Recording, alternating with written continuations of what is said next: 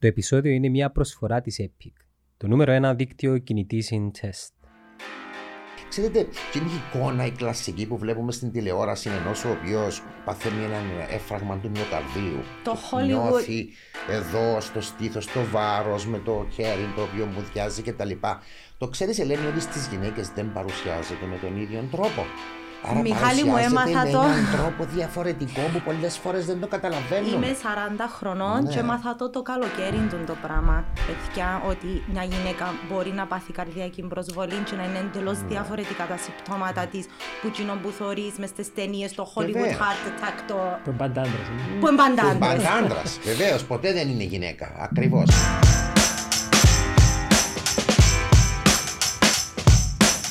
Καλώς ορίσατε στο στούντιο.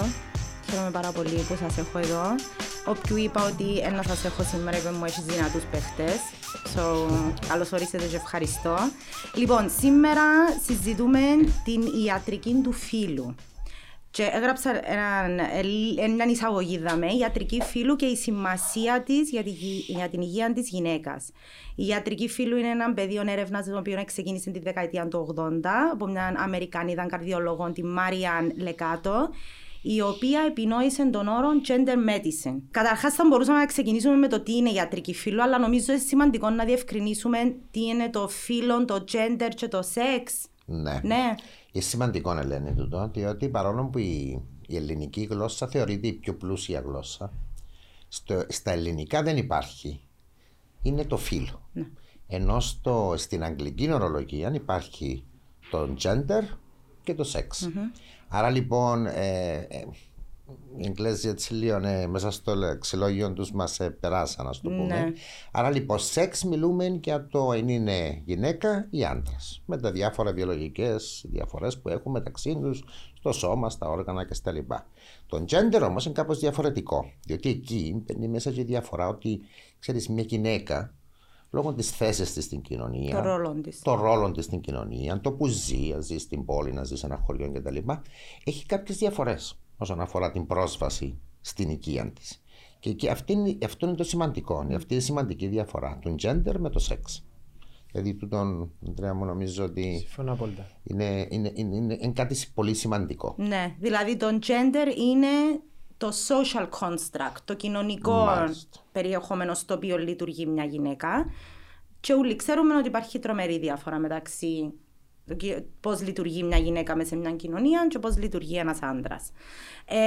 λοιπόν, θέλω καταρχάς να πούμε γιατί ένιωσε την ανάγκη η συγκεκριμένη καρδιολόγος να δημιουργήσει τούτον το πεδίο έρευνας. Νομίζω διότι ε, εκαλλιεργεί του για πάρα πολλά χρόνια και με την εξέλιξη του κόσμου και με την ιστορία ότι έχουν άλλες ανάγκες οι γυναίκες. Και λόγω της ψυχοσύνθεσης, το οποίο έχει ως background τις ορμόνες, είναι τελείως διαφορετική η αντίληψη κάποιων δεδομένων και συγκεκριμένα στην υγεία και κατ' επέκταση το τι ζητούν. Μμ. Ε, και τούτο βλέπουμε το καθημερινά. Δηλαδή, μπορεί να έχεις έναν άντρα, εγώ κάποιες φορές θα έχω άντρες για στην υπογονιμότητα. Ο, ο τρόπος που πρέπει να προσεγγίσεις τον άντρα και να πεις κάποια πράγματα είναι τελείως διαφορετικός από ότι μια γυναίκα. Άρα, πιστεύω ότι α, από τα προσωπικά της παραδείγματα, και ο καθένας έχει παραδείγματα, ε, τονίζεται πάρα πολλά έντονα τούτη η ανάγκη ότι ναι, είμαστε εμείς έτσι και σε εισαγωγικά απαιτούμε τούν τον τρόπο Ναι, αντιμετώπισης προσέγγισης. και προσέγγισης και κατ' επέκταση επεξήγησης και Ότι management. είναι ε, δεδομένο ότι, δι- ότι υπάρχουν διάφορες ασθένειες οι οποίες εκδηλώνονται διαφορετικά και άρα πρέπει η διάγνωση, η, η θεραπεία και η φαρμακευτική αγωγή να είναι διαφορετικά και ανάλογα εξειδικευμένη στο άτομο. Αλλά από ό,τι διάβασα μέσα στο λίγο χρόνο που είχα για να κάνω τον- την, την έρευνα, είναι ότι ε, στις ιατρικές έρευνες που εγίνονταν για εκατοντάδες χρόνια συμπεριλαμβανόνταν μόνο αρσενικοί οργανισμοί. Μόνο άντρα. Εν αλήθεια τούτο; Είναι αλήθεια. Και μάλιστα είδα κάτι χαρακτηριστικό μελετώντας την όλη κατάσταση είναι ότι όταν κάνεις μια έρευνα και την κάνεις σε αντρικό πληθυσμό και στη συνέχεια προσπαθείς να την εφαρμόσεις και στο γυναικείο πληθυσμό, είναι σαν να είναι ένας ράφτης ο οποίος κάνει έναν πατρόν για έναν κουστούμι αντρικό, το οποίο θα το δώσεις στη γυναίκα να το φορήσει. Ε, σίγουρα η γυναίκα δεν θα είναι καθόλου ευχαριστημένη με την εφαρμογή που θα έχει αυτό το κουστούμι. Άρα έχεις απολύτω δίκιο. Ναι. Για χρόνια ήταν εκτός οι γυναίκες. Mm. Και υπήρχαν και δικαιολογίες. Εν τούτο που ήταν να σου πω, οι λόγοι. Διότι λέει σου ότι ξέρεις, προτιμώ στι 100 αυτούς ασθενείς που θα βάλω στη μια μελέτη να μην είναι γυναίκα, η οποία κάθε μήνα θα βλέπει περίοδο, μπορεί να μείνει και έγκυος κατά τη διάρκεια της, ε, του trial της ε, μελέτης αυτής μπορεί να δημιουργήσει κάποιο πρόβλημα στο μωρό κτλ. Άρα, ας το πούμε συσσαγωγικά, ήταν ένας μπελάς να βάλει τη γυναίκα. Ε, Άρα το, λοιπόν. Το άλλο που ήταν να σου πω είναι ότι, ναι, ότι κάποτε, όχι κάποτε, συνήθως είναι πολλά περιορισμένος ο χρόνος μιας γυναίκας. Οπότε για να πάει σε τούτα τα trials, φαντάζομαι το εγώ τώρα σαν γυναίκα που είμαι και σαν μάνα, να χρειαστώ ολόκληρο πλάνο και στρατηγική για να το κάνω το πράγμα. Ένας άντρας απλά πάει. Εντάξει, εγώ σαν γυναικολόγος που ασχολούμαι μόνο με γυναίκες, όλες οι έρευνες που έχω διαβάσει ή κάποιες που έχω κάνει ήταν καθαρά μόνο με γυναίκες. Το τελευταίο μόνο που είπες είναι καθαρά για θέμα νοοτροπίας. Στο εξωτερικό ε, υπάρχει διαφορετική νοοτροπία στο να δεχθεί μια γυναίκα, όσο μπίζει και να είναι να μπει σε έρευνα. Ναι.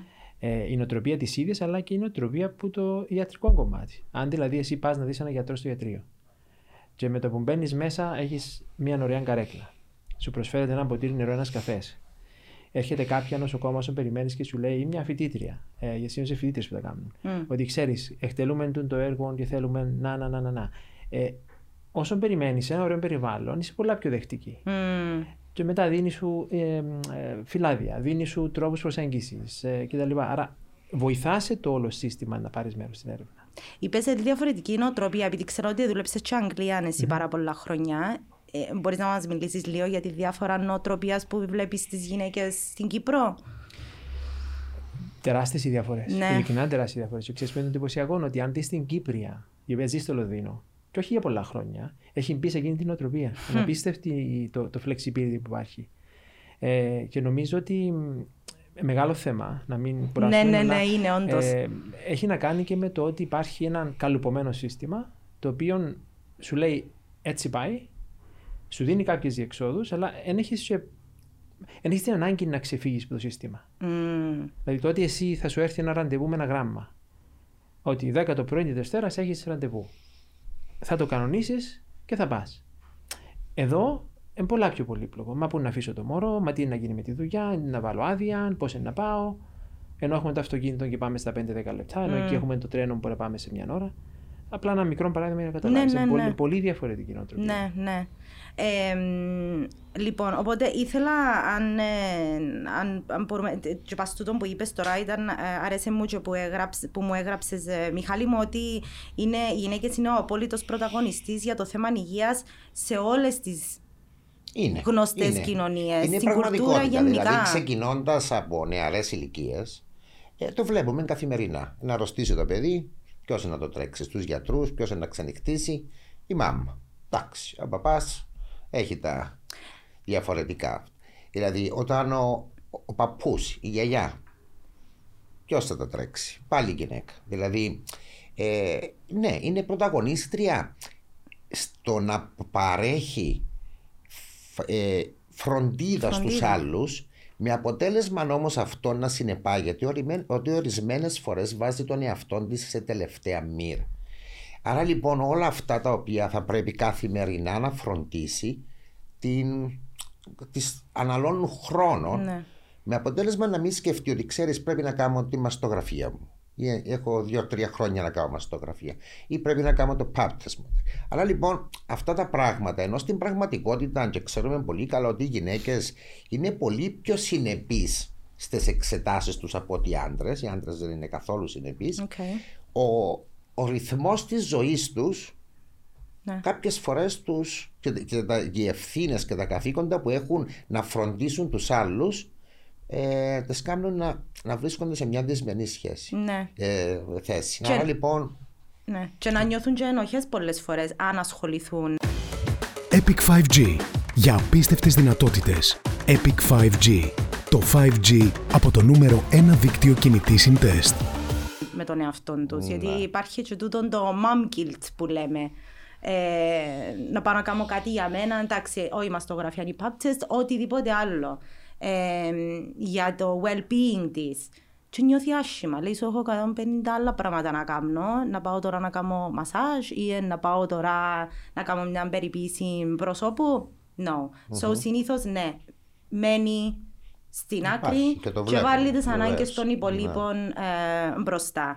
Ε, και τούτο που είχα προσέξει μια πρόταση που μου έκαμε είναι ότι η υγεία της γυναίκας είναι πάντα σε δεύτερη μοίρα.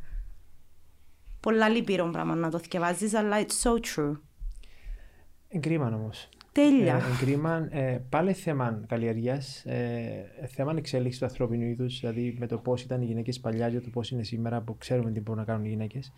Ε, νομίζω ότι θα αλλάξει, αλλά είναι και θέμα αντίληψης. Για Mm. παράδειγμα, εμείς στην Κύπρο θα κατηγορήσουμε τις ξένες, τις γυναίκες, τις μαμάδες. Άφησε το μωρό της να κάνει έτσι, και δεν ενδιαφέρεται πει να κάτσει να φάει, να πιει. Σωστός. Δηλαδή είμαστε πολύ εύκολοι κριτές των άλλων νοοτροπιών, νοοτροπιών χωρίς να κάνουμε ένα βήμα πίσω για να σκεφτούμε okay, γιατί το κάνει. Εμένα θα με βοηθούσε. Ε, και ένα απίστευτα εντυπωσιακό και που το βλέπω καθημερινά ότι αφήνουμε όντως, αφήνουν οι γυναίκες την δική τους την υγεία και περιποίηση σε δεύτερη μοίρα, νομίζ, νομίζοντας ότι θα είναι καλύτερες μητέρες. Ενώ αν αφιερώσεις λίγο χρόνο στον εαυτό σου, το οποίο θέλει συζήτηση πώς, ε, γίνεσαι πιο ποιοτική στο χρόνο που θα δώσεις το μωρό. Πιο ξεκούραστη, έχεις αλλάξει σκηνές, εικόνες, έχεις πάει με μια φίλη και σε έναν καφέ να έρχεσαι σπίτι. Πολύ διαφορετική η προσέγγιση σου. Βλέπω το πάρα πολλά συχνά με γυναίκες που έχουν γεννήσει. Μμ. Που η κατάθλιψη είναι στα ύψη. Δηλαδή έχουν γεννήσει, έχουν ξεχυλωθεί σωματικά, είναι οι ορμόνες ε, από πάνω έρχονται όλες κάτω, αϊπνίες, θυλασμός, τα πάντα. Είσαι μάνα, ξέρεις τι λέω. Ε, Όσες φορές σου λέω και αφήστε το μωρό λίγο και πηγαίνετε μια βόλτα μόνες σας, πηγαίνετε πιείτε έναν καφέ με μια φίλη, βγείτε να φάτε ένα δίπλα με τον άντρα σας, Σοκ. ένα σοκ.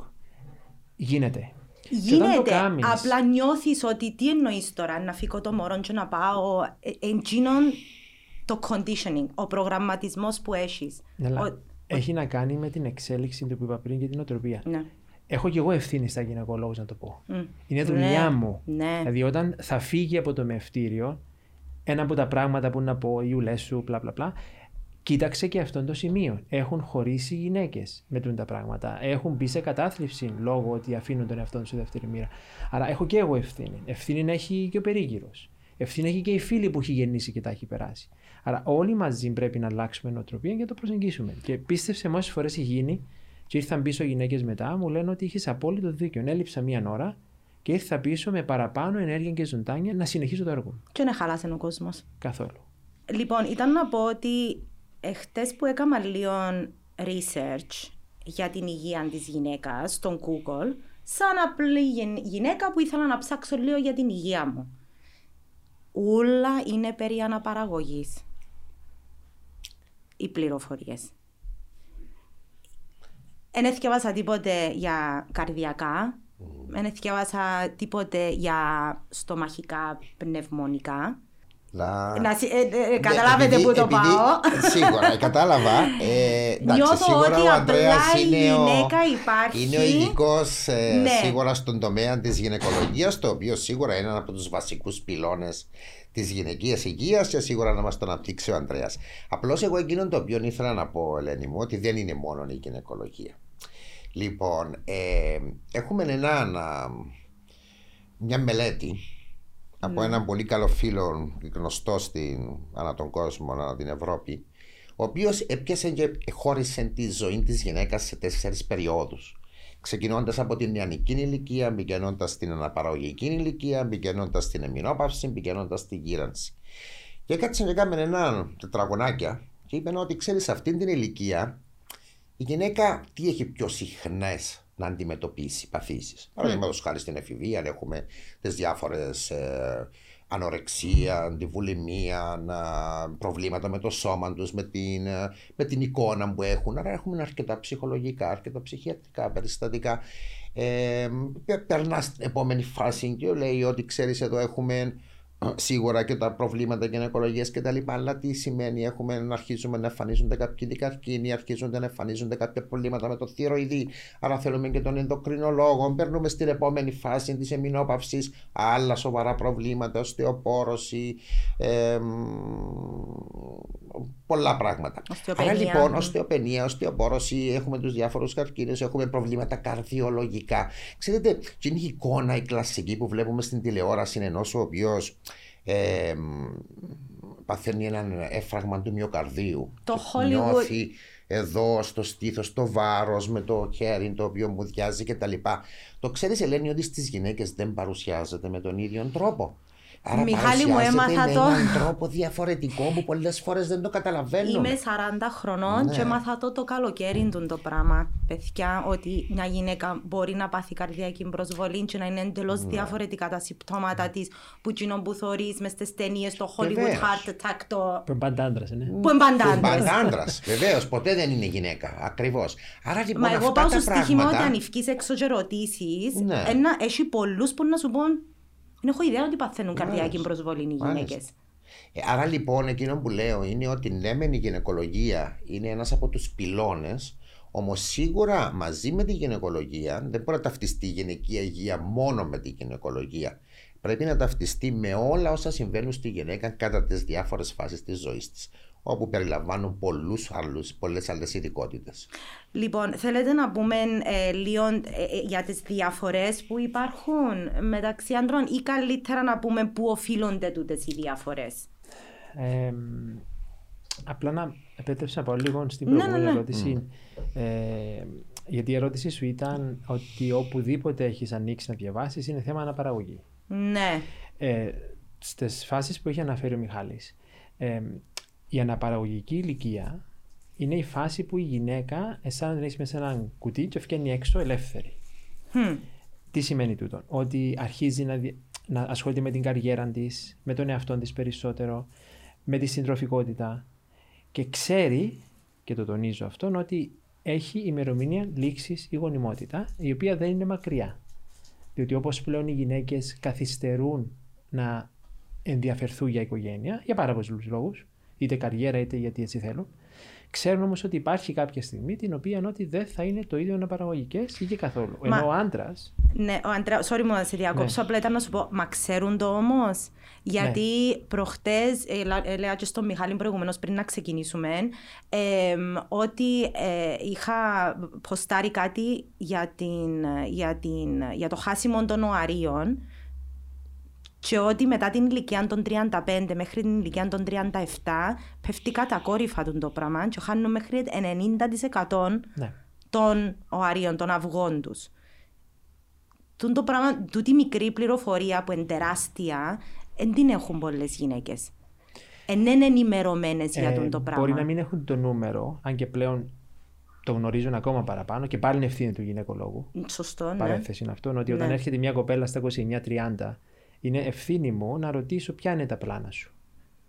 Γιατί μπορεί να μου πει: Εγώ θέλω να ακολουθήσω μια καριέρα, δεν με ενδιαφέρει, στα 40 θα ξυπνήσω για τα πράγματα. Ναι, Είναι ευθύνη μου να πω: Ναι, αλλά μπορείς να φυλάξεις κτλ. ακριβώς. Άρα είναι ευθύνη μου να είμαι σίγουρος ότι είναι ενήμερη για τις επιλογές. Τούτη φύλαξη, ας πούμε. Και ακόμα 29-30 όταν λες, Ανδρέα μου, είναι, ένα- είναι αργά.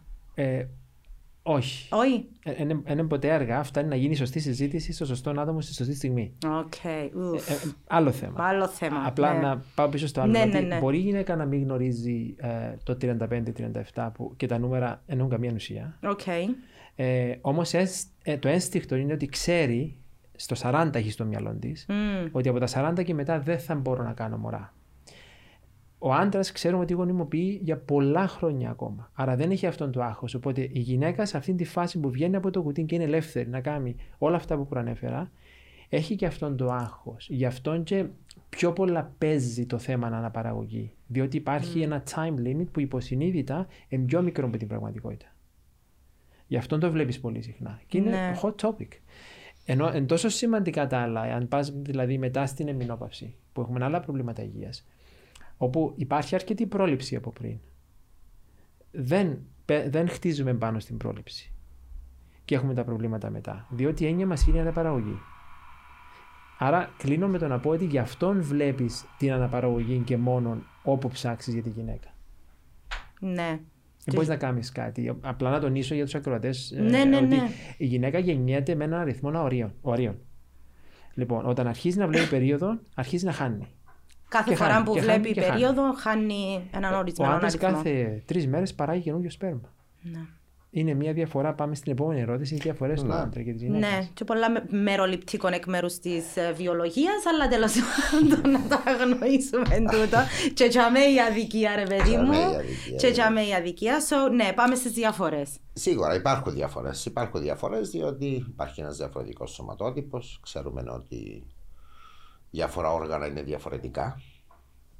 Και μ, το στομάχι, οι νεφροί δουλεύουν διαφορετικά από ό,τι στις ε, άντρες με τις γυναίκες. Το στομάχι της γυναίκας είναι πιο μικρό, η απορροφητικότητα είναι διαφορετική. Και πιο ευαίσθητο Ε, από πιο ό,τι ε- άκουσα. πιθανόν Έχεις και παραπάνω πιο ευαίσθητο. πιθανότητες, ναι, να γίνει. Ε, μ, τα οστά διαφορετικά. Γι' αυτό βλέπουμε περισσότερα στις γυναίκες αυτά τις οστεοαρθρίτιδες, τις ε, προβλήματα με τα, με τα κόκκαλα, με τις αρθρώσεις τους. Διότι σηκώνουν ένα βάρος τα οστά τα οποία είναι ε, αφού είναι πιο ευαίσθητα Ναι. τότε ταλαιπωρούνται περισσότερο. Και τ- ταλαιπωρούνται περισσότερο και λόγω εγκυμοσύνης. Και η εγκυμοσύνη αφήνει Μετράτε πίσω της τούτο; κάποια, κάποια κατάλοιπα σίγουρα σε κάποιες επιπτώσεις. Ε, αυτό όμως θα ήθελα να το συνδέσω αυτές οι διαφορετικότητες που υπάρχει στη βιολογία του άντρα με τη γυναίκα. Στη συνέχεια έχουν και άμεση σχέση με τη φαρμακευτική αγωγή. Μμμ.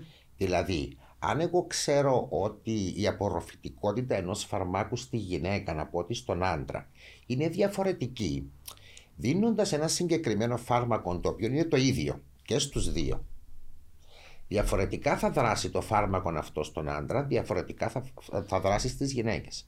Άρα λοιπόν, σίγουρα δεν μπορούμε, είναι μια οτοπία να λέμε ότι θα βγάλουμε το ίδιο φάρμακο με το διαφορετικό στη γυναίκα και διαφορετικό στον άντρα. Όμως εκείνο το οποίο μπορούμε να κάνουμε είναι ότι αν ο καρδιολόγος, παραδείγματος χάρη, κατανοήσει αυτό το πράγμα και πει ότι ξέρω εγώ, ρε παιδί μου, να δει τη γυναίκα σαν γυναίκα, Ναι. μπορεί τότε εκεί είτε να προσαρμόσει τη δόση ή να δει τα πράγματα δι- κάπως διαφορετικά. Άρα λοιπόν αυτόν το να πάει ο νους ότι ξέρεις μπροστά μου έχω μια γυναίκα, δεν έχω απλώς έναν καρδιολογικό ασθενή, ο οποίος δεν με ενδιαφέρει αν είναι άντρας ή γυναίκα. Οκ. Ε, τούτον εδώ είναι κάτι το οποίο είναι πάρα, πάρα πολύ σημαντικό. Οκ. Να κάνω μια δύσκολη ερώτηση δαμέ τώρα. Κατανοούν το, τούτο το πράγμα οι πλείστοι Ε, έχω, την γιατροί; εντύπω... ε, έχω την εντύπωση ότι όχι πλήρως. Τουλάχιστον ειδικότητες οι οποίες δεν είναι όπως τον Ανδρέα που Αφορούν είναι, αφορούν τις μόνο γυναίκες τις γυναίκες. αποκλειστικά. Διότι υπάρχουν ασθένειες οι οποίες αφορούν αποκλειστικά τις γυναίκες. Άρα λοιπόν εκεί ναι, δεν έχεις να σκεφτείς τη διαφορά. Όμως υπάρχουν και πολλές ασθένειες οι οποίες αφορούν και τους δύο. Όμως η συχνότητα στις γυναίκες είναι πολύ διαφορετική από ό,τι στους άντρες, όπως επίσης και τα συμπτώματα που δίνουν. Δηλαδή, μπορεί να έχουμε την ίδια και το κλασικό παράδειγμα είναι το που αναφέρα προηγουμένως με το έφραγμα του μυοκαρδίου. Άρα λοιπόν το κατανοούν. Δεν είμαι. Έχω άποψη, διότι Έχεις. πολλές φορές όταν για τις γυναίκες ασθενείς που πρέπει να μιλήσω με άλλους ειδικούς, άλλων ειδικοτήτων, Ναι. ε, για να φτιάξουμε σωστά έναν, έναν πλάνο για το πρόβλημα που έχει, ε, ε, εγώ βλέπω το ότι δεν ξεχωρίζω γυναίκα Ναι. και άντρα. Δεν το κάνουν. Όχι. Δεν. π.χ. έχει αυτόν το- την ασθένεια ε, και θα δώσω αυτό το φάρμακο. Λέω εγώ εντάξει, αλλά η περίοδος να γίνει έτσι, μπορεί να προσπαθεί η εγκυμοσύνη. Ε, εντάξει, τότε δικά σου θέματα. Απλοποιόταν λίγο. Έτσι, ε, Απλοποιάς το Ανδρέα μου, αλλά ήταν να σου πω ότι σαν γυναίκα και νομίζω ότι ε, να μοιράζονται αρκετές στην εμπειρία μου, έτσι είναι. Όταν καθόμαστε σε μια καρέκλα νιώθουμε ότι ε, μας αντιλαμβάνεται ο άλλος ως ξεχωριστών όν, διαφορετικών όν. ναι, ε, δεν, ναι, Sorry, είμαι λίγο, είμαι λίγο απόλυτη, σε- απλά ε, συνήθως τούτη είναι η εμπειρία. σε Τούτες είναι οι καταλαβαίνω, εμπειρίες αλλά των να σου πω γυναικών. και πάλι, ε, να με ακούσεις πολλές φορές να πω είναι ευθύνη μου και ευθύνη του γυναικολόγου. Ναι. Όταν δω τον συνάδελφο, ο οποίος έχει μια προσέγγιση που είναι καλοπροαίρετη, θέλει να βοηθήσει. Εννοείται. Είναι δουλειά εννοείται. μου να πω, ξέρεις, οκ, ε, να κάνεις έτσι, αλλά πρόσεξε λίγο την ψυχολογία, να το δούμε διαφορετικά. Είναι ευθύνη μου να του το μεταφέρω. Ε, ε, δεν περιμένω να, να το σκεφτεί 100% απόλυτα. Γι' αυτό και υπάρχει και η σημασία της teamwork, δηλαδή η, η ομαδική προσέγγιση. Ναι. Δεν μπορεί ένας να τα κάνει όλα. Ναι, Ε, ναι. και Και, έχουν- όταν λέμε και για τις ιατρικές έρευνες, εν και ε, εσκεμμένα, εθιαλέξαν τόσα χρόνια να αποκλείουν τις γυναίκες. Εν και ε, μίσος προς τις γυναίκες Ναι. τον το πράγμα, απλά είναι μια παράβλεψη εντελώς. Χαρακτηριστικό παράδειγμα τώρα το σκέφτηκα ότι σε κάποια επέμβαση μπορεί να υπάρχει και ανάγκη άλλου ειδικού. Ε, και ένα απίστευτο είναι η προσέγγιση. Δηλαδή είναι, είναι να το βιδοσκοπεί, άμα χρειάζεται να το βλέπεις. Ε, να, να θέλει ο χειρουργός, ας πούμε, να, να κόψει για να κάνει τη δουλειά του. Ναι. Και να βλέπεις τον γυναικολόγο, ναι, αλλά η αισθητική του θέματος μπορούμε να κάνουμε δύο τρυπούλες παρά να κόψουμε. Ε, μα μα δεν θα κάνω καλά τη δουλειά μου. Ναι, αλλά να δοκιμάσουμε. Πάρα πολλές φορές είναι τη συζήτηση. Για το αισθητικό κομμάτι, γιατί ο Ναι. γυναικολόγος ξέρει ότι η γυναίκα μετά ε, να το ψάξεις αυτό το πράγμα. Ο χειρουργός που έχει την έννοια να πάει καλά το χειρουργείο, σκέφτεται μια άλλη προσέγγιση. Έτυχε αρκετές φορές η συζήτηση. Πόσο σωστό είναι αυτό το πράγμα και πόσο αλήθεια είναι αυτό το πράγμα. Πολλά σωστό. Ε, θέλετε να πάμε πίσω στις διαφορές ή είχαμε κάτι άλλο να προσθέσουμε μπας τούτο; Κοίταξε, στις διαφορές θεωρώ ότι τούτον είναι το. Ξέρεις, το, Σαν το- χειρούργος ήθελα να σας ρωτήσω για τη γενική αναισθησία. Ε, κάπου εθιαβάσα ότι είναι τόσο αποτελεσματική με τις γυναίκες. Ναι, πάντα οι Αληθεύει γυναίκες, τούτο; ακόμα και τούτο, ναι, το έχω μ, επισημάνει και εγώ. Κάποιες μελέτες έχουν δείξει ότι ξέρεις, οι γυναίκες ακόμα και στην αναισθησία κοιμούνται πιο ελαφριά από τους άντρες. Εν- εν η έννοια που έχει η Είσαστε πάντα γυναίκα. alert, δηλαδή είσαστε πάντα. my έχετε God. την έννοια. Δεν μπορούμε και να πάντα περάσουμε. ακούεις ότι. Ξέρεις, πολύ συχνά μπορεί να ακούσεις ότι ξέρεις, σας άκουγα. Ή τέλος πάντων, ξέρεις, ναι, διότι αντιδρούν ακόμα και στα αναισθησιολογικά φάρμακα πολύ διαφορετικά Πολύ διαφορετικά. οι γυναίκες από ότι στους άντρες. Τώρα, αλήθεια, δεν μπορεί κάποιος να είναι και απόλυτα σίγουρος. Ναι. Όμως, ναι, υπάρχουν αυτά τα πράγματα τα οποία είναι δεδομένα. Διαφορές υπάρχουν. Το θέμα είναι όμως ότι και εμείς, σαν γιατροί, πρέπει να αρχίσουμε πλέον να κατανοούμε και τη διαφορετικότητα της γυναίκας και να μπορούμε να σκύψουμε στα προβλήματα τα συγκεκριμένα της γυναίκας αλλά και το άλλο που είπε ο Ανδρέας η συνεργασία μεταξύ διαφόρων ειδικοτήτων και η συνεργασία μεταξύ γιατρών οι οποίοι έχουν το ίδιο vision και το ίδιο όραμα και έχουν τη γυναίκα στο επίκεντρο της, ε, της, παρουσ- το επίκεντρο της, της πρακτικής τους είναι πάρα πολύ σημαντικό. Ναι. Δηλαδή, Ε, ή- ε, ήθελα να μιλήσουμε και λίγο ε, για, τα, για τα θέματα τα αποκλειστικά που αφορούν τις γυναίκες. Ας πούμε, ένα θέμα το οποίο σκέφτηκα γιατί όταν εχθές μου είπες εσύ σαν γυναίκα τι θέλεις να ξέρεις. Ξέρεις τι θέλω να ξέρω; Οι πόνοι της περίοδου. Εντάξει, είναι κάτι που 90% των γυναικών έχουν το τούντο θέμα.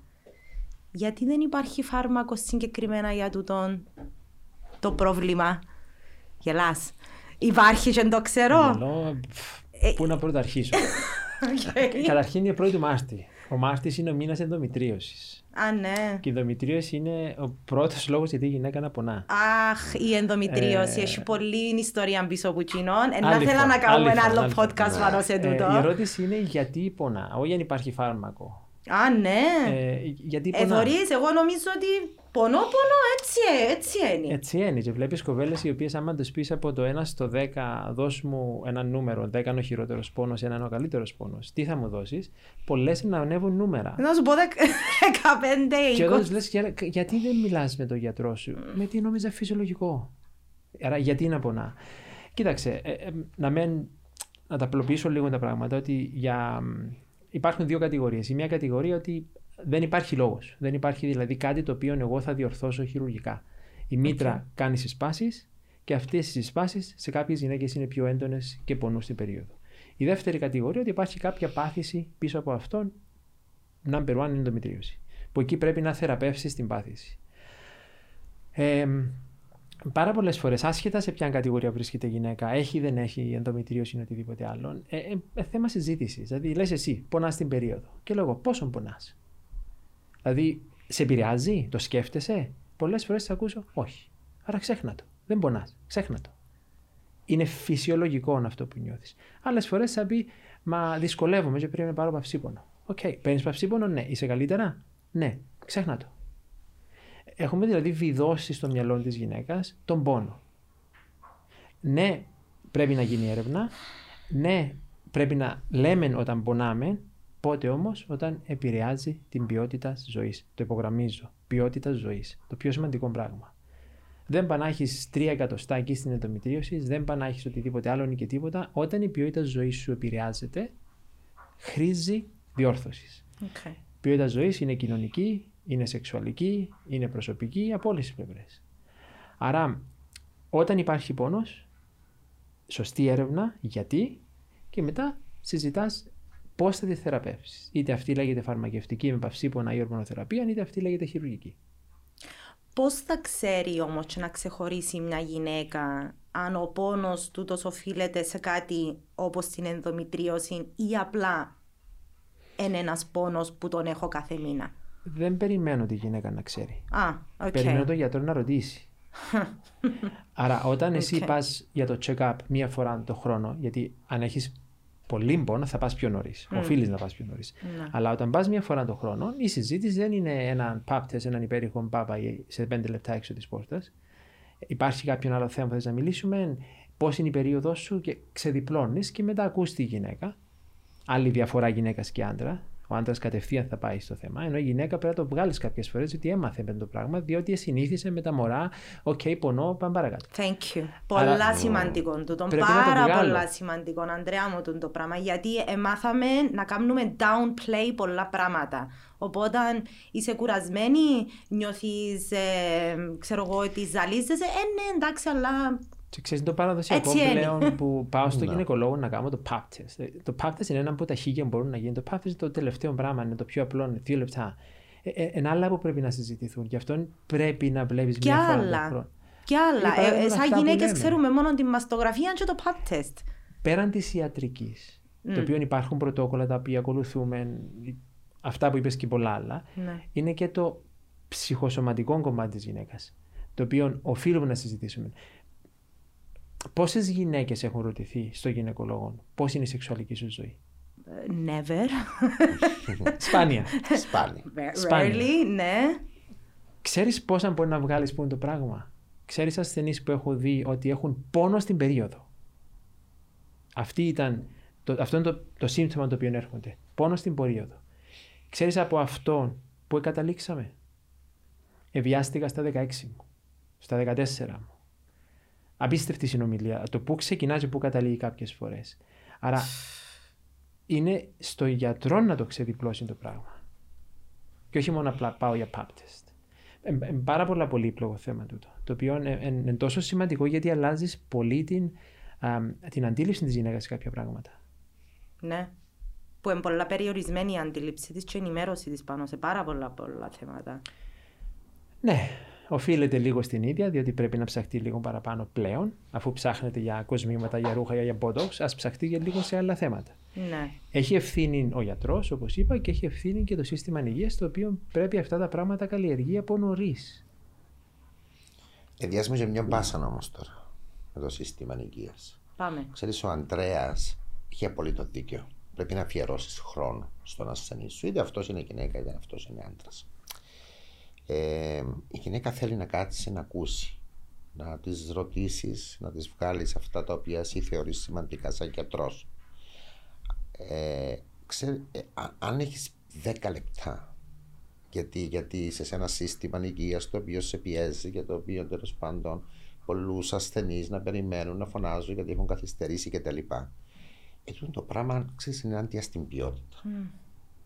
Γιατί φαντάσου τώρα να έρθει η γυναίκα και λέει ο Αντρέα προηγουμένως ξεκίνησε η συζήτηση από αυτό και κατέληξε σε αυτό. Μέσα σε 5-10 λεπτά. Τι το πράγμα είναι αδύνατο να γίνει. Δεν μπορεί να γίνει. Άρα λοιπόν η ποιότητα της ιατρικής φροντίδας πρέπει να κρατηθεί με ό,τι συνεπάγεται αυτό το πράγμα.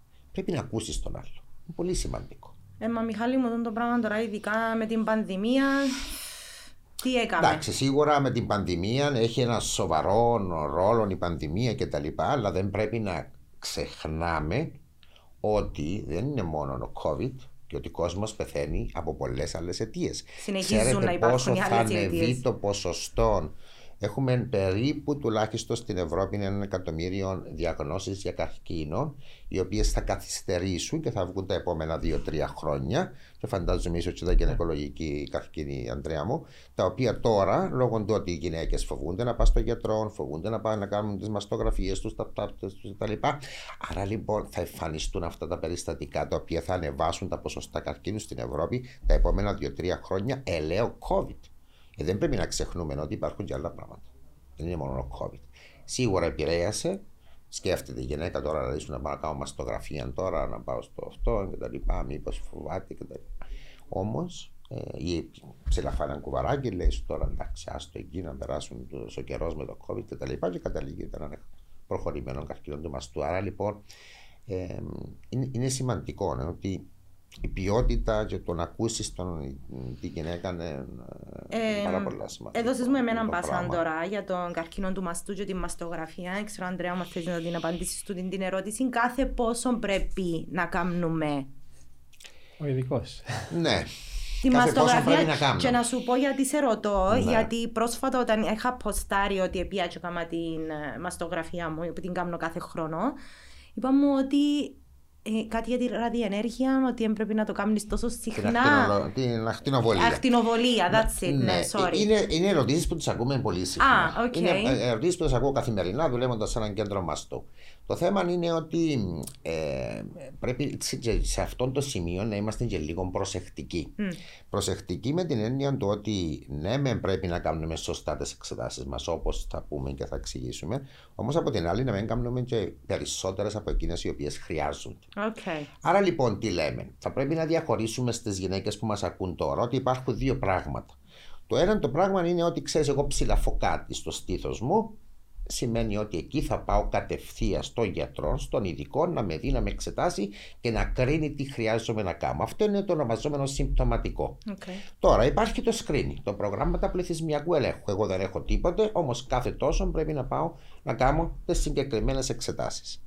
Εκεί τώρα υπάρχουν δύο προγράμματα. Υπάρχει το πρόγραμμα της Κυπριακής Δημοκρατίας, το οποίο είναι κάτω από το Υπουργείο Υγείας και το οποίο λέει ότι ξέρεις σε όλες τις γυναίκες, εγώ θα προσφέρω δωρεάν μαστογραφία από τα 50 μέχρι τα 69 κάθε δύο χρόνια. Okay. Το οποίο οι γυναίκες μπορούν να το κάνουν αυτό το πράγμα. Και στη συνέχεια υπάρχουν και επιστημονικές εταιρείες οι οποίες δεν λαμβάνουν υπόψη τους τα λεφτά, όμως λαμβάνουν υπόψη ιατρικά δεδομένα. Okay. Και λένε ότι ξέρεις, εμείς, σαν ιατρικές εταιρείες που ασχολούμαστε με τον μαστό, λέμε ότι αυτή η εξέταση θα πρέπει να ξεκινά από τα 40 και να μην έχει τέλος. Δεν μπορεί μια γυναίκα 69-70 χρονών που τη βλέπεις και μπαίνει στο ιατρείο ντυμένη, στολισμένη, βαμμένα μαλλιά, με τα παιδιά, με τα εγγόνια να τα τρέχει όλη μέρα, να της πεις ότι ξέρεις είσαι 69 χρονών ή 70 και πλέον δεν μπορείς να κάνεις εξετάσεις, ε, προληπτικές εξετάσεις των καρκίνων του μάστου. Άρα λοιπόν, άλλον είναι τι προσφέρει μια χώρα. Δεν λέω, είμαστε από τις πρώτες χώρες οι οποίες έχουν προσφέρει το πρόγραμμα πληθυσμιακού έλεγχου στην Ευρώπη. Άρα λοιπόν, ε, ναι, όμως αυτό μπορεί να προσφέρει η κοινωνία.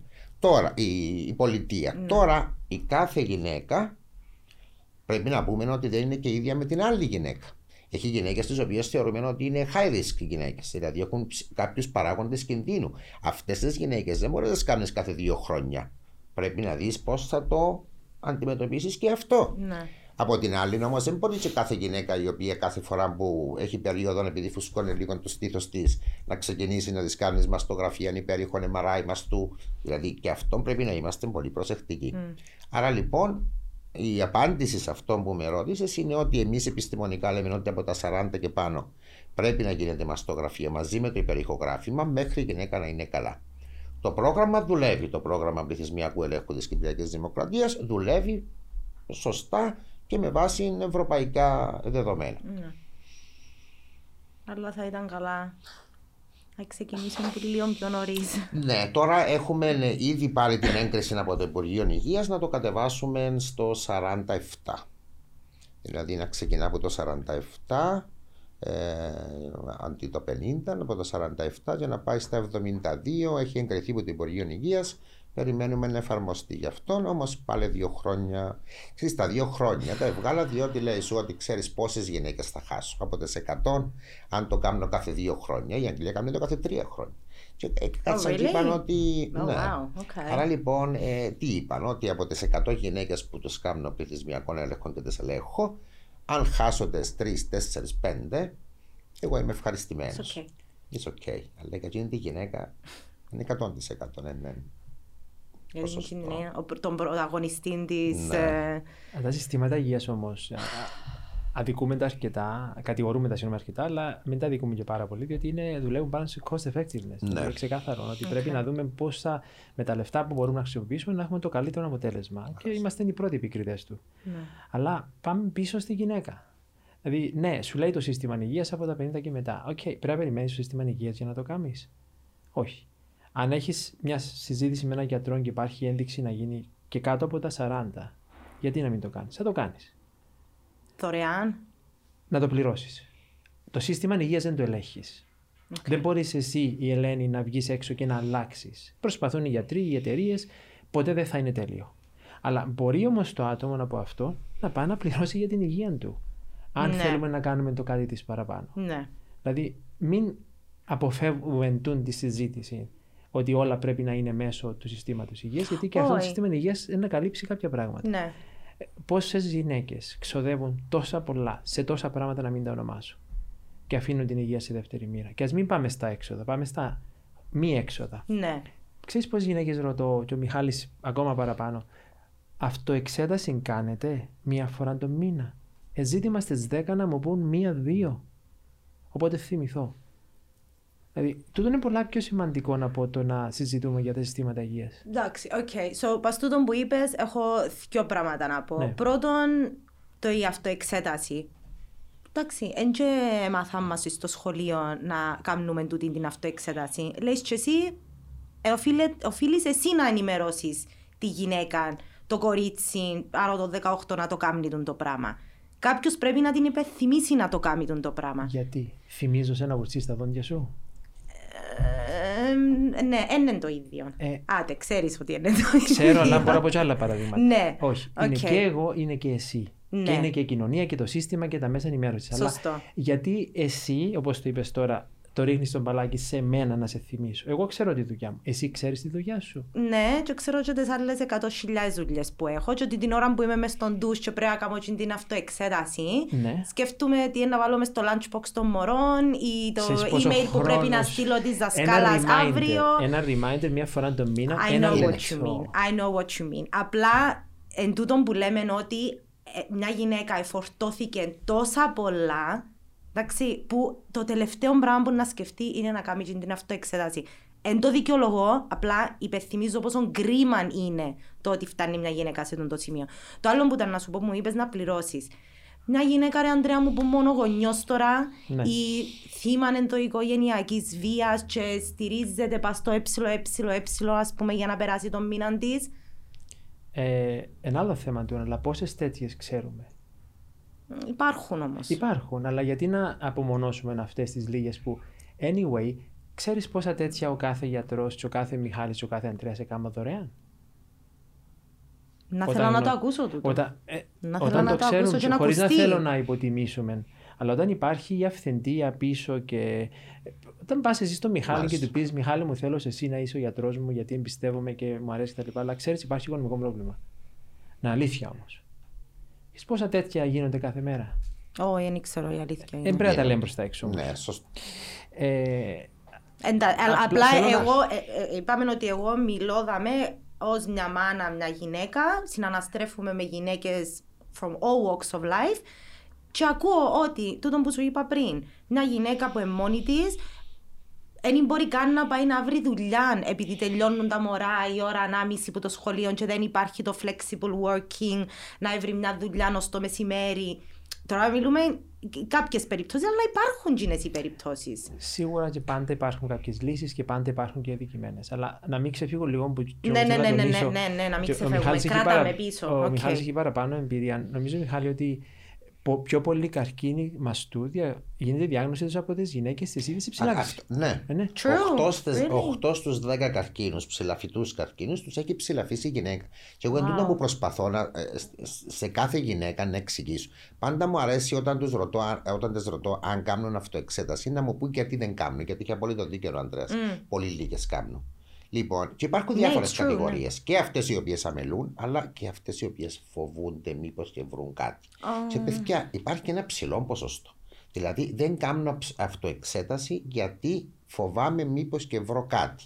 Δεν κάνω γιατί συνέχεια ψηλαφώ διάφορα πράγματα. Και εγώ γίνω που τους λέω, ξέρεις τι είναι, έλα εδώ να σε εξετάσω, να κάνεις τις εξετάσεις σου, τη μαστογραφία σου, τον υπέρηχο σου, να είναι όλα καλά.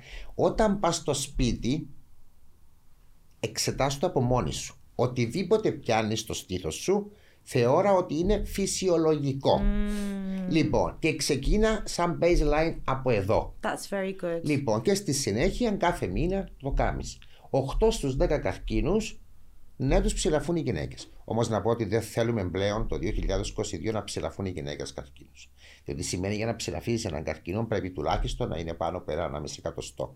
Η προσπάθεια όλων μας τώρα είναι να βρούμε καρκίνο στο χιλιοστό στις εξετάσεις που πρέπει να γίνονται για να μπορούμε να τους θεραπεύουμε και εύκολα. Okay. Άρα λοιπόν το να έρθει μια γυναίκα να μου δείξει, ξέρεις γιατί το ψηλαφό αυτό, θεωρώ ότι είναι αποτυχία, το πούμε, όλων μας και εμάς σαν γιατρούς και του συστήματος υγείας και της πρόληψης κτλ. Mm. Άρα μικρά πλέον με τα χιλιοστά. Okay. Εντάξει. Ελένη μου, επειδή είναι και εκπαιδευτικό το πράγμα που κάνουμε ναι, σήμερα, ναι, ναι. πανέμορφο. Η πέντα πανέμορφα, Μιχάλης. Ναι, θα τα ξαναπώ. Okay. Είναι σημαντικά. Okay. Ε, ναι, είναι. Οι δύο λόγοι που δεν γίνεται αυτή η εξέταση που μας απαντούν. Πρώτος είναι ο φόβος. ο καρκίνος του μαστού, από τους καλούς εισαγωγικά καρκίνους, έπιασε τον νωρίς, είναι άσημος. Okay. Μη φοβάσαι να ψηλαφίσεις. Και το δεύτερο ότι δεν ξέρω τι πιάνω. Ακριβώς αυτό που λέω Μιχάλης, το λέω εγώ. Ότι εσύ είπα να ξέρεις τι πιάνεις. Mm. Δεν είσαι γιατρός να ξέρεις αυτό που ψηλαβά τι είναι. Mm. Απλά με το που φεύγεις από εδώ, ακριβώς ό,τι είπε ο Μιχάλης, ό,τι καινούριο πιάσει, έλα για έλεγχο. Okay. Ψάχνεις καινούργια πράγματα. Okay. Εντάξει, ωραία. Λοιπόν, ε, επειδή ε, περιορισμένος και ο χρόνος μας, θέλετε να πάμε στην εμμηνόπαυση που είναι ένα τεράστιο θέμα, γιατί εχθές όταν είπα ότι ήταν να κάνω τον το podcast, τα τρία τέταρτα των γυναικών, είπα μου σε παρακαλώ, μιλά λίγο για την εμμηνόπαυση. Έχει, τώρα μιλήσετε για το φόβο. Έχει πολλές γυναίκες, συμπεριλαμβανόμενε και εμένα, που φοβούμαστε τον το πράγμα γιατί δεν υπάρχει. Δεν, εγώ δεν έχω καμιά ενημέρωση, καμιά εκπαίδευση. Τον που σου υπάρχει μες στα μηνύματα ακούω ιστορίες τρόμου. Και ότι τσίνα τα τελευταία 30-40 χρόνια της ζωής μου, ας πούμε, να τα περάσω μέσα στον υδρόταν και τα mood swings and no one is there to help me γιατί δεν υπάρχει κάτι εκεί. True or false? Elaborate σε παρακαλώ. Και don't hate me. ε, πριν όμως σε, σε πιέσω να μου κάνεις ερωτήσεις για να βγουν οι απαντήσεις. Okay. Ένας ρόλος της γυναίκας σε εκείνες τις ηλικίες, που είναι και μάνα, είναι ότι έχει κόρες 14, 15, 16, 17. Ναι. Λοιπόν, ξεκινούν και από εκεί κάποια πράγματα και δίνεις με την ευκαιρία να απλά να το πω λίγο πριν πάω στην εμμηνόπαυση είναι ότι είναι σωστό να ενημερωθεί αυτή της ηλικίας η γυναίκα ότι ξέρεις πότε είναι σωστό η κόρη σου να πάει σε γυναικολόγο. Hm. Σημαντικό, γιατί ένα που τα έχει που έχει μία μάνα σε εκείνες τις ηλικίες είναι τι κάνω με τις κόρες μου. Mm. Ε, σεξουαλική διαπαιδαγώγηση, αποφυγή μολύνσεων, αποφυγή α, απρόβλεπτων εγκυμοσύνων, αντισύλληψη, πώς είναι η πρώτη φορά. Μεγάλη συζήτηση. Ναι. Πολύ ωραίο θέμα. Ναι. Αλλά αρχίζω από αυτόν ότι πρέπει και μια γυναίκα να καλύψει αυτό το κομμάτι που πάλι ο γυναικολόγος θα το πει.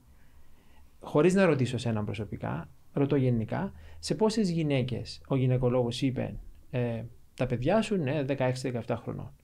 Εβάλαν το εμβόλιο για το HPV. Νιώθεις ότι αυτή τη στιγμή να τη γνωρίσω; Ή εγώ ή κάποια γυναικολόγος. Ε, πάλι ξεκινά από εμένα αυτό το πράγμα. Ποια είναι η στιγμή, Αντρέα μου, που πρέπει να σε γνωρίσει έναν κορίτσι; Θα σου απαντήσω. Okay. Αλλά σημαντικό είναι ότι πάλι πρέπει εγώ να το βγάλω. Εσύ έρχεσαι για ένα πάπτες και φεύγεις. Ναι. Το που λέγα πριν για την ναι, σεξουαλική ναι, ναι. ζωή. Πάλι πρέπει εγώ να ενημερώσω και να πω ότι για τα παιδιά σου τι γίνεται, σε τι ηλικίες είναι κτλ. Να μην το ανοίξω αυτό το θέμα ακόμα θέλεις για να πάω στην εμμηνόπαυση, Okay. αλλά Δεν ε, υπάρχει νούμερο. Εμένα Α, αρέσκουν τα νούμερα. Οκ. Γιατί έναν κορίτσι να το καταλάβεις. Όταν αρχίζει και βγαίνει προς τα έξω, να καταλάβεις πότε είναι σημαντικό να, να μιληθούν κάποια πράγματα. Ε, θέλω να πω ότι το 14, το 16, το 17, γιατί παλιά ήταν το 30, ύστερα το 20, μετά κατεβήκαμε στο 17, στο εξωτερικό είναι το 12. Στην Αγγλία έβλεπα κοριτσάκια 12 χρονών για να μιλήσει αυτά τα πράγματα. Οκ. Ε, άρα μόλις δεις το κορίτσι είναι ότι αρχίζει να ενδιαφέρεται για την εξωτερική εμφάνιση.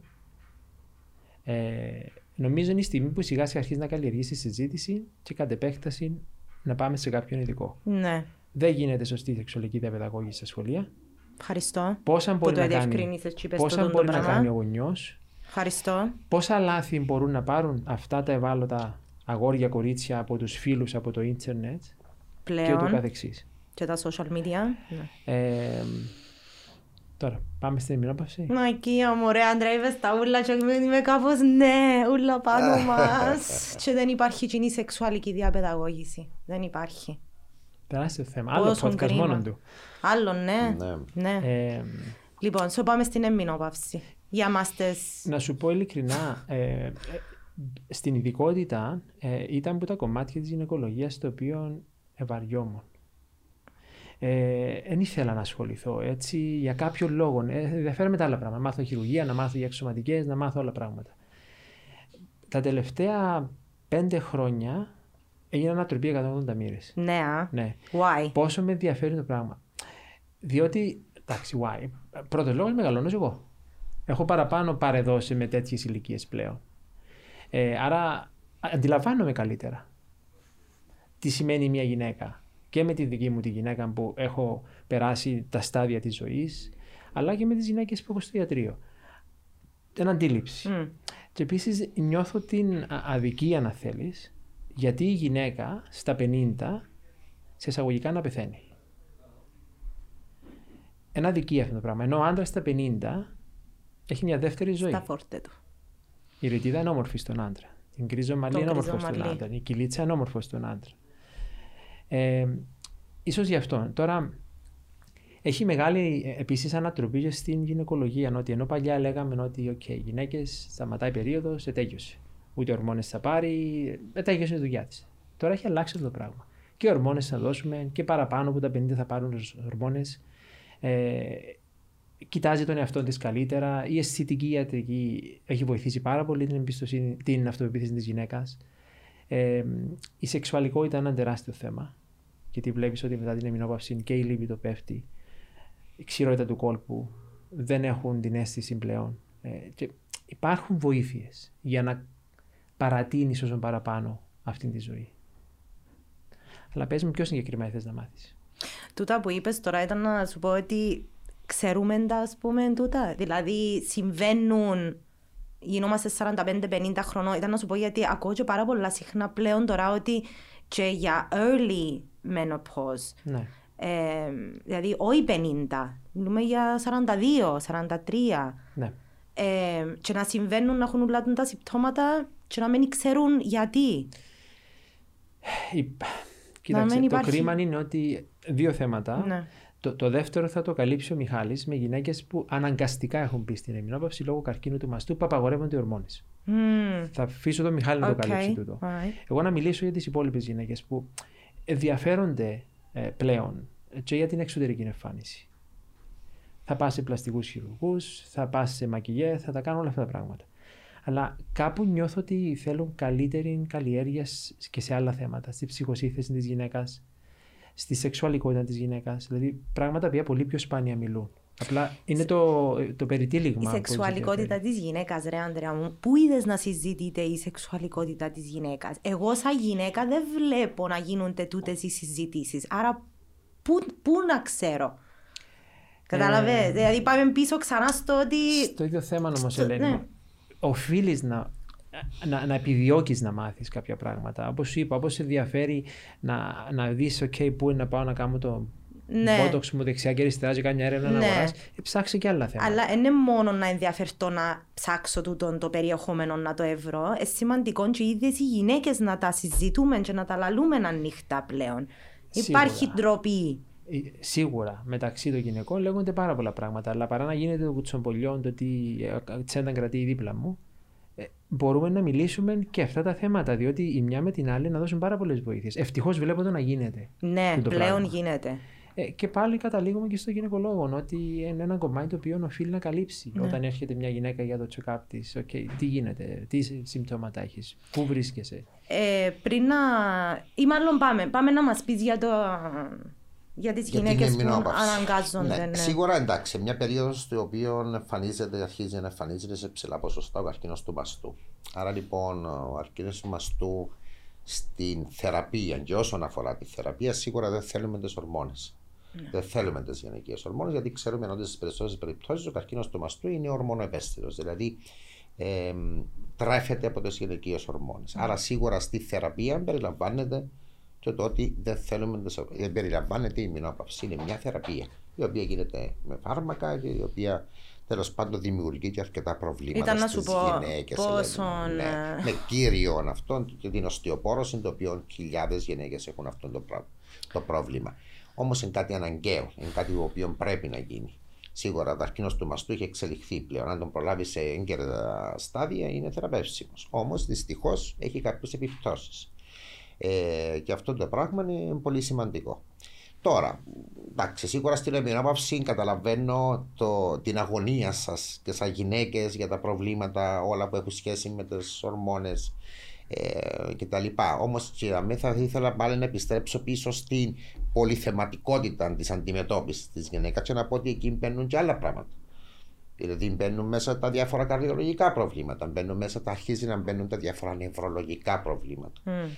Το Alzheimer, παραδείγματος χάρη, είναι κάτι πολύ σημαντικό, το οποίο είναι πολύ πιο συχνο- ε, συχνός στις γυναίκες από ότι στους άντρες.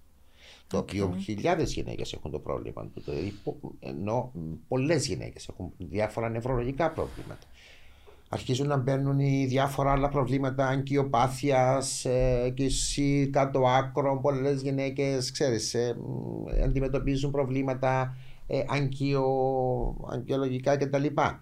Άρα λοιπόν είναι μια, ε, ε, είναι μια περίοδος στη ζωής της γυναίκας το οποίο αν εξαιρέσουμε το κομμάτι το γυναικολογικό αρχίζουν και μπαίνουν προβλήματα άλλα μέσα στη ζωή τους.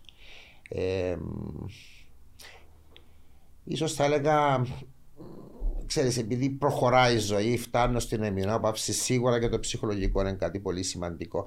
Ε, να πω μια εμπειρία μου από το θέμα μαστού. με το Να θέμα μου πεις την καρκίνου του εμπειρία, μαστού. εμπειρία σου και να θέλω Μιχάλη να μου πεις τι, εννα, τι, τι εννα θέλεις να δεις να υπάρχει απάντηση σε τούτο το πρόβλημα για τις γυναίκες. Ναι. Ε, τι είναι η απάντηση; Νομίζω ότι σίγουρα και εμείς, σαν επιστήμονες και σαν άτομα τα οποία ασχολούνται καθημερινά με το θέμα, η ευαισθητοποίηση δική μας και το να αδώ την υγεία της γυναίκας με ένα διαφορετικό μάτι ε, είναι πάρα πολύ σημαντικός ο ρόλος μας. Διότι από εμάς θα φύγουν πληροφορίες. Αν εγώ είμαι ευαισθητοποιημένος σε αυτό το θέμα, ο Αντρέα είναι ευαισθητοποιημένος, ο άλλος είναι, δηλαδή ο κάθε ένα από εμάς, ε, τότε ναι, ε, να βγουν πληροφορίες. Εξολές μου, εσύ, εγώ μα δεν ξέρω τίποτε ή δεν ακούω κάτι κτλ. Εντάξει, σίγουρα υπάρχουν οργανωμένα σύνολα, υπάρχουν συνδέσμοι οι οποίοι έχουν αρκετές ευαισθησίες και έχουν προσφέρει πάρα πολλά στην κοινωνία για το θέμα ενημέρωσης των γενικών. Σίγουρα όμως υπάρχουν και άλλα πολλά τα Που οποία μπορούν να πρέπει να γίνουν. γίνουν. Ναι. Epic 5G. Για απίστευτες δυνατότητες. Epic 5G. Το 5G από το νούμερο 1 δίκτυο κινητής συντεστ. Ε, εκείνο που ήθελα να πω για το θέμα εμπειρία και στο θέμα της εμεινόπαυση είναι ότι πλέον ο καρκίνος του μαστού, εκτός που είναι και θεραπεύσιμος, ε, έχουμε και έναν άλλο σημείο. Όχι μόνο το ογκολογικό, αλλά και το αισθητικό. Δηλαδή, πλέον χειριζόμαστε τον καρκίνο του μαστού και δεν βλέπουμε μόνο το ογκολογικό κομμάτι να πάμε να αφαιρέσουμε τον όγκο και να τελειώσουμε, αλλά βλέπουμε και το θέμα της αποκατάστασης. Δηλαδή, βλέπουμε και το θέμα ότι μια γυναίκα πλέον δεν μπορεί να φύγει, να φύγει από το χειρουργείο χωρίς μαστό Ναι. ή με ένα μαστό παραμορφωμένο. Ναι. Είναι τούτο που είχε πει και ο Αντρέας προηγουμένως στη συνεργασία χειρουργών και γυναικολόγων. Πρέπει να έχεις το ίδιο mentality και να λες ότι ξέρεις ότι η γυναίκα θα βγει από το χειρουργείο. Θα τη δει ο άντρας της, ο οποίος είναι σε μια ηλικία, ένα γυναίκα τώρα των 50, με τα διάφορα τέλος πάντων που νιώθει κτλ. Θα τη δει ο άντρας της, θα τη δουν τα μωρά. Άρα λοιπόν, η γυναίκα πλέον δεν βγαίνει από το χειρουργείο χωρίς μαστόν. Υπάρχουν πολλές τεχνικές αποκατάσταση, τι οποίες χρησιμοποιούμε και άμεσα. Μια άμεση αποκατάσταση. Άρα η γυναίκα πρέπει να συνδυάσει το ογκολογικό μαζί με το καλό αισθητικό αποτέλεσμα. Mm. Για να βγει και να έχει ένα σώμα το οποίο να βλέπει στον καθρέφτη και να μην της προκαλεί ας το πούμε, να μην θέλει τον εαυτό της, να, προ... να της προκαλεί, όχι, και, ακόμα και μίσος προς τον εαυτό της. Ναι. Αλλά ξέρετε τι, ε, ένα πράγμα τι είναι ακόμα στην Κύπρο. Είχα το πριν λίγο καιρό. Όταν συστήσαμε άμεση αποκατάσταση, η γυναίκα το ήθελε και ο σύζυγος δεν το ήθελε. Διότι τι ήταν η απάντηση, τι θα πού στο χωριό. Ξέρεις ότι πιες και έκαμες ψεύτικο στήθος. Δηλαδή, ακόμα έχουμε τούτα τα πράγματα, τα οποία μένα μου έκανε φοβερή εντύπωση. Δηλαδή, η ίδια γυναίκα να θέλει να κάνει την αποκατάσταση και να νιώθει καλά με το σώμα της, και ο σύζυγος να της πει: Δεν χρειάζεσαι να κάνεις το πράγμα, διότι τι να κυκλοφορούμε μέσα στο χωριό, λέει, για να. Εσύ αφορά, φίλε. Δεν είναι το σώμα σου. Sorry, εγώ του τον είδα να το πω. Πρέπει να πω όμως ότι η γυναίκα τον άκουσε. Όμως. Άκουσε. Και δεν το έκανε. Εντάξει. Δεν είναι εύκολο. Νομίζω, ας πούμε, ότι ε, όσον αφορά ειδικά τον body image, ε, τώρα τελευταία αρκεψαμε και ξυπνούμε λίγο και λέμε ε, sorry, δικό μου το σώμα. Εγώ είμαι εκείνη που ζω μες τούτον το πετσί και που θέλω εγώ να κάνω. Ε, για να νιώσω... Το παράδειγμα του Μιχάλη όμως είναι σε μια πολύ ευάλωτη και ευαίσθητη φάση της γυναίκας. Ακριβώς. Ναι. Που δεν έχει την, ε, ξέρεις, το 100% της συγκέντρωσης και που... της, ε, ναι. Είναι αλλού. Είναι τελείως είναι, αλλού. Είναι, Αλλά είναι. πάμε πίσω στο θέμα της εμεινόπαυση που και καλά κάνει η γυναίκα και βλέπει το αισθητικό κομμάτι. Δηλαδή το, το σώμα είναι ένα πράγμα, η ψυχή είναι άλλο πράγμα. Άρα ε, όπως μας αρέσει να βάζουμε διάφορα απ' έξω που είναι πανέμορφο για τη γυναίκα να το βάζει, ε, πρέπει να ξεχνάμε ότι χρειαζόμαστε γυμναστική, γιατί η γυμναστική θα δώσει όλα τα θέματα υγείας, δεν θα τα παριθμίσω, και σε εκείνες οι ηλικίε πολύ πιο σημαντικό, αλλά παράλληλα θα δώσει ένα πιο καλό σώμα. Mm. Και ξέρεις πολύ καλά είναι όλα θέματα αυτοπεποίθησης της γυναίκας. Δηλαδή, βλέπεις γυναίκες οι οποίες περπατούν ε, χωρίς τίποτε πάνω τους, με ένα πολύ απλό και βγάζουν μια αναπίστευτη ομορφιά από μέσα αυτοπεποίθηση, που είναι πιο πολύ από κάποια άλλη η οποία δεν το έχει μέσα και προσπαθεί να το χτίσει απ' έξω. Ναι. Αλλά το έξω είναι πάρα πολύ σημαντικό. Ε, η σεξουαλικότητα καλύψαμε την πριν. Μπορούμε να πάμε να μιλήσουμε με ειδικού. Ναι. Ο γυναικολόγος έχει ένα μέρος αυτής της ειδικότητας, αλλά υπάρχουν πιο ειδικοί που το γυναικολόγο για αυτό το πράγμα. Ε, ψυχολογία. Γιατί να μην μιλήσω σε κάποιον ειδικό ψυχολόγο για αυτό το θέμα; Δεν είναι κακό. Ναι. Δεν υπάρχει φοβία σε αυτό το πράγμα. Διατροφή. Τεράστιο θέμα. Πώς η διατροφή θα επηρεάσει και τη συγκέντρωση και, και τα πάντα. Θέλουμε διατροφολόγο όμως. Δεν μπορούμε εμείς να πιάμε τη δίαιτα. Όχι δίαιτα να χάσω κιλά. Δίαιτα να έχω σωστή διατροφή. Ναι. Της φίλης μου, δώσ' μου την να την κάνω. ναι, ναι. Άρα μπορεί όλο το πακέτο που λέγεται γυναίκα να το αντιμετωπίσει από όλες τις πλευρές και κυρίως σε αυτή τη φάση της γυναίκας στην ημνόση που είναι πάρα πολύ ευαίσθητη και να αυτοβοηθηθείς πάρα μα πάρα πολύ. Ναι. Ναι. Και εκείνη η αυτοπεποίθηση είναι περίεργο ρε παιδί μου γιατί συνήθως έρχεται με την ηλικία. Δηλαδή, μιλώ από προσωπική πλευράς, έγινα 40 χρονών φέτος. Η αυτοπεποίθηση που έχεις είναι διαφορετική. Το, οι, οι έννοιες που έχεις, κάποιες που τσίνε φεύγουν. Δεν σε κόφτει πλέον. Αλλά μετά μπαίνεις μες στο το τρυπάκι του ότι ξαφνικά αλλάζει το σώμα μου, ξαφνικά έχω νεύρα, ξαφνικά δρώνω, ξαφνικά έχω τούτα ούλα που συμβαίνουν και όταν που νιώθω καλύτερα με τον εαυτό μου, έρχεται η βιολογία και χαλά μου τα. ε, so, νιώθω ότι πάντα υπάρχει το struggle. Ναι.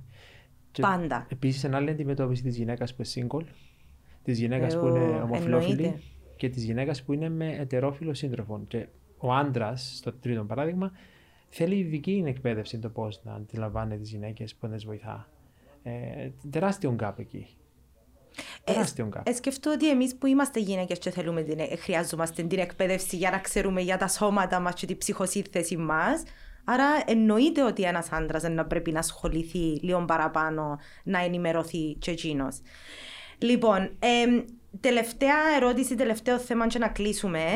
So, πολλές, ε, πο, πολλοί λένε ότι οι γυναίκες ζουν περισσότερα χρόνια. Να που συζητάτε τώρα, αφού anyway, ζουν περισσότερα χρόνια. Ε, ναι, okay. ζουν. Είναι αποδεδειγμένο. Τα Λοιπόν. περισσότερα εντάξει, είναι περίπου τρία με τέσσερα θέλουμε να είμαστε έτσι με αριθμούς. Δεν είναι τόσα πολλά, δηλαδή. Εντάξει. Ε, Έχει περίπτω... Ε, ναι. Ψυχροί αριθμοί λένε ότι τουλάχιστον 4-5 χρόνια νομίζω για μένα είναι το, η διαφορά. Ναι. Αλλά ναι, ζουν περισσότερο.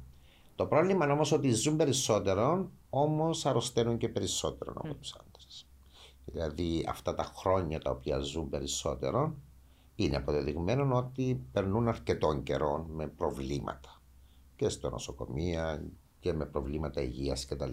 Τούτο είναι, τούτο είναι δεδομένο. Δηλαδή, So, Ποιοτικά τούτο είναι όμως. το... Α; Η ναι. ποιότητα που είναι. δηλαδή ποιότητα. είναι θέμα το Μάλιστα. νούμερο. είναι η εγώ κοιτότητα. λέω σου ότι κάποιος μπορεί να πει τι συζητάτε τώρα, αφού anyway ζουν περισσότερο οι γυναίκες, ας πούμε. Δηλαδή θα βγουν τους άντρες. And I'm challenging you. So, δώσ' μου απάντηση σε τούτο. Ε, Είναι θέμα απάντησης. Δεδομένο τούτο. Για η γυναίκα γενικά, η φύση της. Είναι, και- και πάντα πρέπει να ακούμε λίγο τη φύση, ξεχάνουμε τη φύση. Μμ, Ε, σωστά. γιατί οι γυναίκες γεννούν και γεννούν οι άντρες. άλλο θέμα. Άρα η φύση της γυναίκας είναι που τη φέρνει έτσι. Είναι πιο δυνατή, είναι πιο αντέχει παραπάνω και ψυχικά και σωματικά. Ε, αλλά το θέμα είναι η ποιότητα. Ε, γιατί εκείνα τα έξτρα χρόνια που να ζήσεις, και αν πάμε και λίγο πιο πριν μετά την εμεινόπαυση, υπάρχει ποιότητα στη ζωή. Τούτο είναι το σημαντικό, όχι αν ζει παραπάνω. Άρα ψάχνουμε την ποιότητα της ζωής στην καθημερινότητα μας. Και όχι σε 40-50 χρόνια. Στην καθημερινότητα μας ψάχνουμε την ποιότητα της ζωής. Σωστό. Λοιπόν, έχετε κάτι άλλο να προσθέσετε, καλύψαμε τα ούλα, νιώθετε ότι αφήκα κάτι έξω, Αντρέα μου. Ε, νομίζω ήταν μια πανέμορφη συζήτηση. Όσοι, όσον επιτρέπει αυτή η ώρα να καλύψουμε, Ακριβώς. να καλύψαμε. Ε, Μεγάλο θέμα. Το μόνο που επαναλαμβάνομαι και τονίζω είναι ότι ε, η πρόληψη, τεράστιο πράγμα. Και δεύτερον, ε, η κάθε γυναίκα πρέπει να ασχοληθεί με τον εαυτό της παραπάνω, να ψαχτεί, να μην περιμένει από τους άλλους. Ε, γιατί έχουν αλλάξει τα πράγματα και αλλάζουν καθημερινά με την εξέλιξη της- του, του ανθρώπινου είδους. Ναι. Και τούτον ούλον είναι εν, εν, ε, και λίγο η κουβέντα που έχουμε τώρα τελευταία με το self-care, ας πούμε. Το self-care δεν είναι μόνο να πάεις να κάνεις έναν pedicure, να πάεις να κάνεις ένα μασάζ, να πάεις να κάνεις τα μαλλιά σου. Είναι να αγαπήσεις τόσο πολλά τον εαυτό σου που να θέλεις να ασχοληθείς σε όλα τα επίπεδα όπως ήταν να ασχοληθείς με το μωρό σου. Body, mind and soul. Ούλα. Μιχάλη μου. Και εγώ, ένα καταληκτικό σχόλιο θα έλεγα ότι σίγουρα είναι ένα τεράστιο κεφάλαιο. Σίγουρα θα ήθελα να σε ευχαριστήσω, Λένη μου, για την, ε, αυτή την πρόσκληση για να μιλήσουμε για αυτό το πολύ ενδιαφέρον θέμα. Εκείνο που θα έλεγα είναι ότι και οι γυναίκες θα πρέπει με τη σειρά τους να πετούν αυτά τα πράγματα. Θεωρώ. Το να πετάς ότι θέλω μια εξειδικευμένη και καλή φροντίδα και να μην είμαι μια ένας αριθμός ή έναν αυτός στη λίστα κάποιου γιατρού κτλ. Άρα να απαιτούν εξειδικευμένη φροντίδα, να απαιτούν ότι ξέρεις θέλω να ασχοληθεί κάποιος μαζί μου. Ε, τούτο το πράγμα είναι πάρα πολύ σημαντικό. Οι πάντα Συμφωνώ γυναίκες απόλυτα έχουν με προσφέρει τούτο. στην ανθρωπότητα. Ναι. Τώρα είμαστε και εμείς εδώ να προσφέρουμε πίσω στη γυναίκα αυτό το οποίο αξίζει. Άρα λοιπόν τούτο το πράγμα είναι πάρα πολύ σημαντικό. Η Και απέτηση. θεωρώ ότι, ότι ναι, και η γυναίκα πρέπει να απαιτήσει. Ναι. Ναι. Η απέτηση. Η απέτηση μια σωστή αντιμετώπιση, μια σωστή διαφορετική φροντίδας που να έχει στο επίκεντρο τη γυναίκα. Αυτό θεωρώ ότι θα ήταν ένα καταληκτικό, καταληκτικό κομμάτι. Ευχαριστώ πάρα πολύ. Να είστε καλά και ελπίζω να τα ξαναπούμε σύντομα. Βεβαίως. Thank Εμείς you. ευχαριστούμε. Να είστε καλά.